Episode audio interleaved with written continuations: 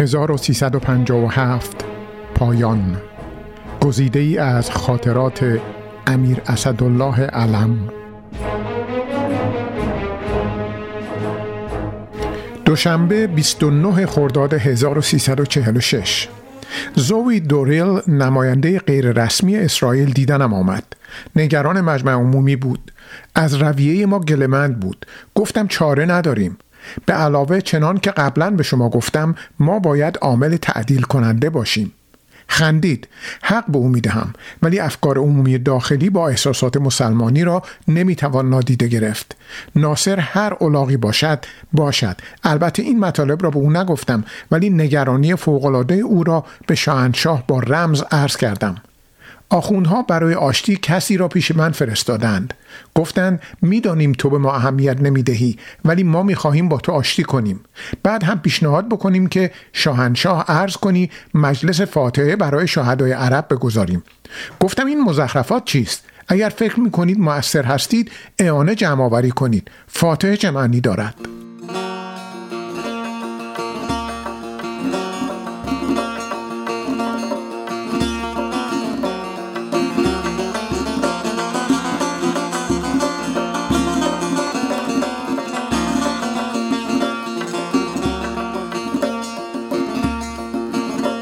چهارشنبه 31 خرداد 1346 اعلی حضرت از مسافرت ترکیه اظهار رضایت فرمودند. به خصوص از استقبال ملت ترکیه و حرف شنوی دستگاه دولتی آنها از شاهنشاه.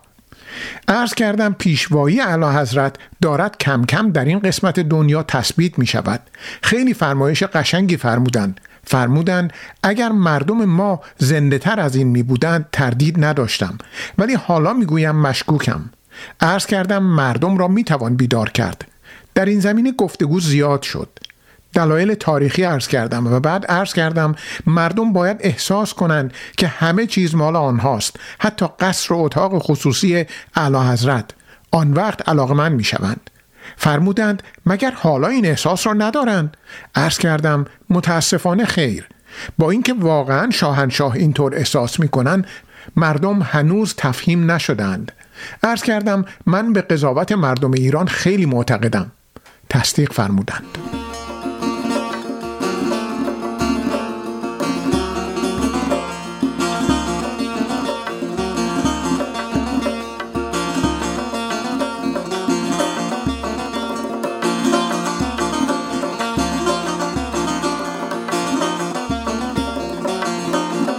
شنبه سه تیر 1346 گزارش رسیده بود که در خریدهای دانشگاه آریامهر سوء استفاده می شود.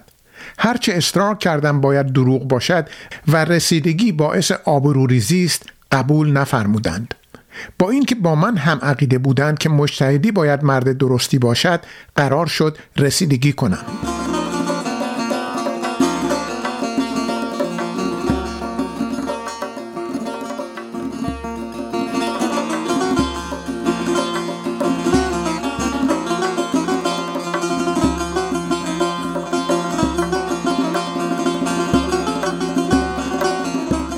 شنبه چهار تیر 1346 شب برای شام کاخ والا حضرت اشرف شرفیاب شدم. مطالب زیادی بود که باید عرض کنم و تلگرافاتی به امضا برسانم. دکتر منوچهر اقبال حضور داشت. آنقدر خودش را لوس کرد و جلو آمد که نه من توانستم مطلبی عرض کنم و نه شاهنشاه خوششان آمد بلکه ناراحت و عصبانی شدند ولی به روی خودشان نیاوردند. آنقدر شاه معدب است که به نظرم زیادی است. اگر من به جای معظم الله بودم اقبال را با چند ناسزا دور می کردم چون مطالبی که میفرمودند هم مهم بود و هم فوری بود. به علاوه می دانستند من باید زودتر بروم و این مسائل را باید بفرمایند. اما ممکن نشد. قرار شد فردا صبح شرفیاب بشوم.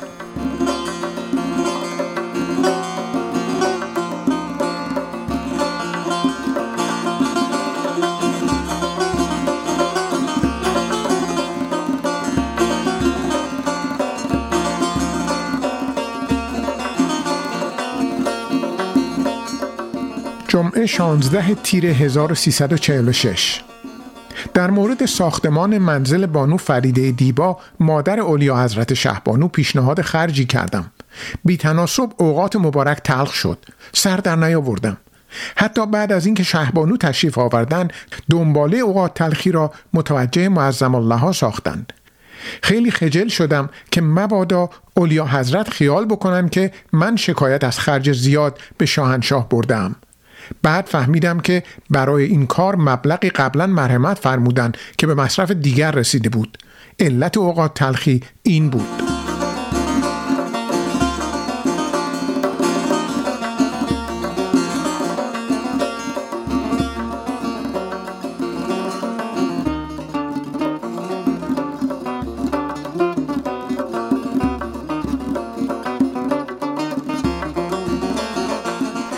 هم جمعه 16 تیر 1346 اصری در خدمتشان به دریا رفتیم. قدری شوخی شد. آزاده شفیق دختر والا حضرت اشرف دوستی همراه خودش از پاریس آورده. خوشگل است. با ما به دریا آمده بود. مدتی شوخی و صحبت درباره او بود. البته دور از گوش شهبانو و الا سرم رفته بود.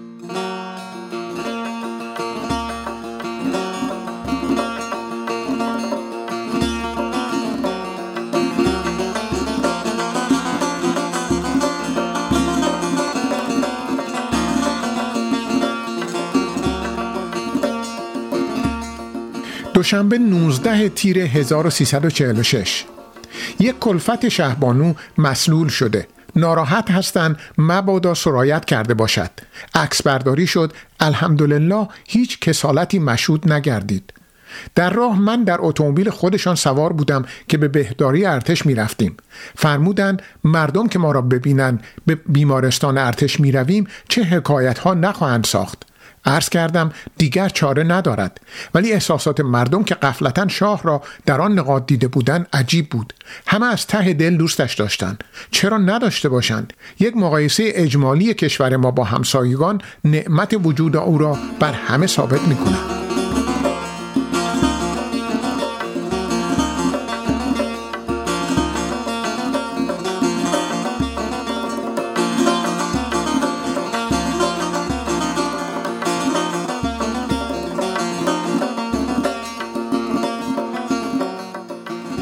هم 19 تیر 1346 نخست وزیر عبدالله انصاری وزیر کشور و عطالله خسروانی وزیر کار و نعمت الله نصیری رئیس سازمان امنیت شرفیاب شدند.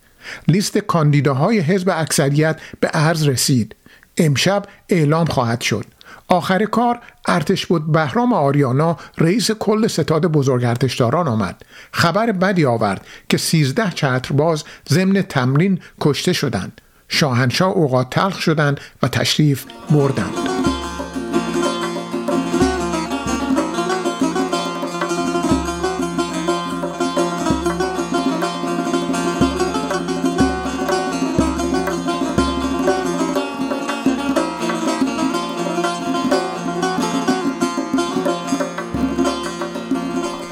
سهشنبه 20 تیر 1346 شیراز دانشگاه پهلوی رفتم. چون هنوز رئیس آنجا هستم. بسیار بد گذشت. اولا در تشییع جنازه 13 نفر چترباز که در اثر قفلت خلبان شهید شده بودند شرکت کردم. خیلی متأثر شدم. اینها فرزندان این آب و خاک هستند که به خاطر آنها ما داریم آقایی می‌کنیم. خیلی گریستم نه در جمع مردم بلکه وقتی به منزل رسیدم. از آن تأثرآورتر خانواده آنها بود. یه عده فقیر بی سرپرست دل سنگ را آب می کرد چون قلب شهبانو را می شناختم از طرف معظم الله ها به هر خانواده پنج هزار تومان دادم.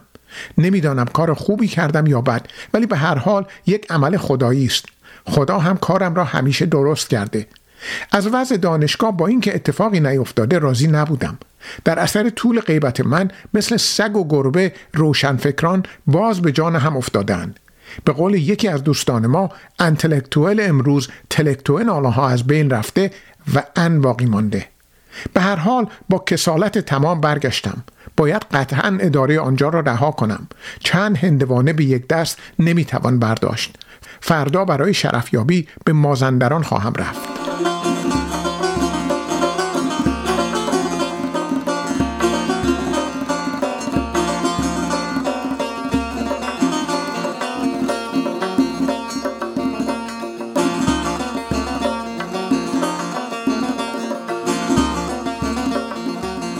پنجشنبه 29 تیر 1346 به کارهای جاری رسیدم. حضور شاهنشاه تلفن ارز کردم اجازه گرفتم چهل هزار تن گندم دیگر با عراق معامله شود. تا حالا 60 هزار تن خریدند. با این چهل هزار تن می شود 100 هزار. گفتند 60 دیگر برای ما نگاه دارید. شاهنشاه فرمودند به علی نقی آلیخانی وزیر اقتصاد بگو بفروشند. مشروط به این که راجع به قیمت آن دقت کند و طلب ما قطعا قابل وصول باشد. ابلاغ کردم. وزیر اقتصاد عرض کرد همه جور احتیاط کرده است. خدا عمر به در شاه را. واقعا این کشور در سایش همه چیز دارد. من که شخصا حاضرم خدا عمر مرا به شاه بدهد.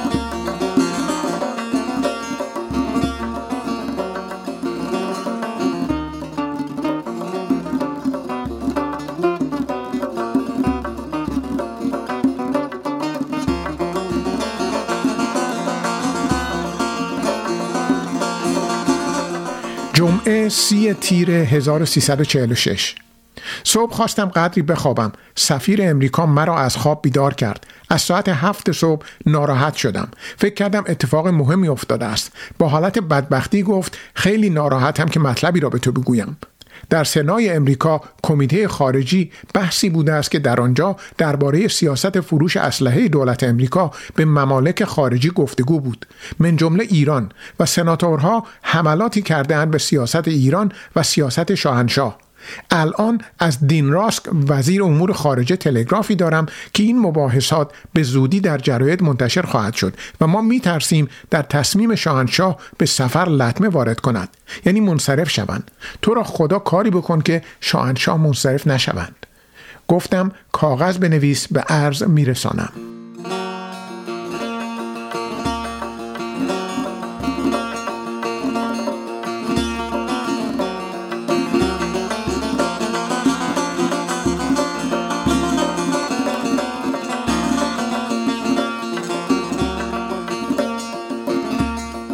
یک شنبه یک مرداد 1346 صبح شرفیاب شدم. کارهای زیادی را عرض کردم. من جمله سناتوری امیر حسین خزیمه اعلم پسر امویم و مهدی فرخ معتصم السلطنه و حسن اکبر به صورت انتصابی تسجیل شد. کارهای کشوری را عرض کردم. راجع به انتخابات مذاکره شد.